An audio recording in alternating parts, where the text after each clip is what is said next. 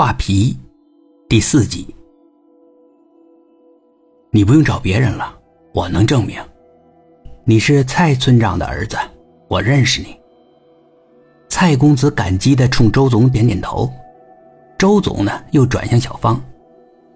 咱们厂房占的地确实是他们家的，可小芳的表情没有任何变化，微笑又拒人千里，这就尴尬了。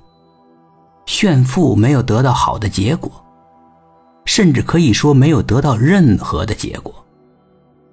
蔡公子不甘心，没有获得任何人的邀请，他就在桌子旁边坐了下来。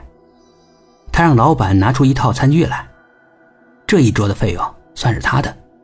他厚着脸皮啊，跟小芳呢搭讪。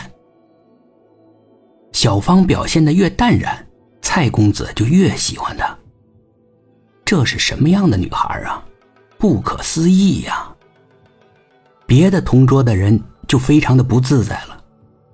可周总也不好说什么，他也算认识蔡公子，知道蔡公子的深浅。跟蔡公子同台竞争，他没有什么信心。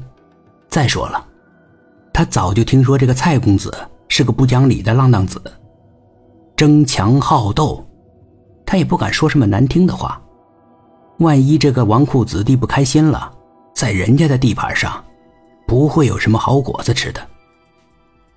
他只希望这宴席早点结束，好摆脱现在的局面。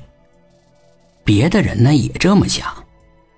又喝了两瓶啤酒，周总向蔡公子致歉，必须得结束了，得回去了。明天啊还有很重要的工作。徐强和胡燕连忙附和。可蔡公子怎么能满意呢？他死缠着小芳，他只希望小芳能多陪他一会儿。周总去结账，但老板死活不收钱。蔡公子已经说了，这桌饭算他的，老板怎么敢收别人的钱呢？周总只好作罢。他感谢蔡公子，向他说再见。可蔡公子是个厚脸皮。一直跟着他们来到了厂门口。他们要进厂的时候，蔡公子拽住小芳的一只胳膊不松手。周总和徐强不敢说什么，也就是胡燕一直劝着蔡公子。已经很晚了，有什么事儿明天再说吧，以后有的是机会。可蔡公子不愿意，什么明天呢？就现在吧，现在就去市里唱歌。跑吧，小芳不喜欢没关系，慢慢就会喜欢的。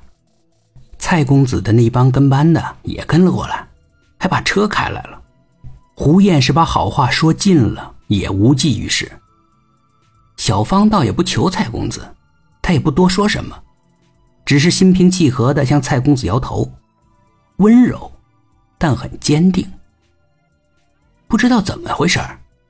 蔡公子突然发现自己的双脚离了地面，有人掐着他的后脖梗，把他提到了半空中。是那个凸眼睛的黑大汉。黑大汉转了一个身，把蔡公子丢到了三米开外。蔡公子在地上打了个滚儿，最后坐在了地上。他愣了一会儿。这才搞清楚什么状况。你他妈疯了你啊！敢打我你！蔡公子吼道。他跳了起来，向黑大汉冲了过去。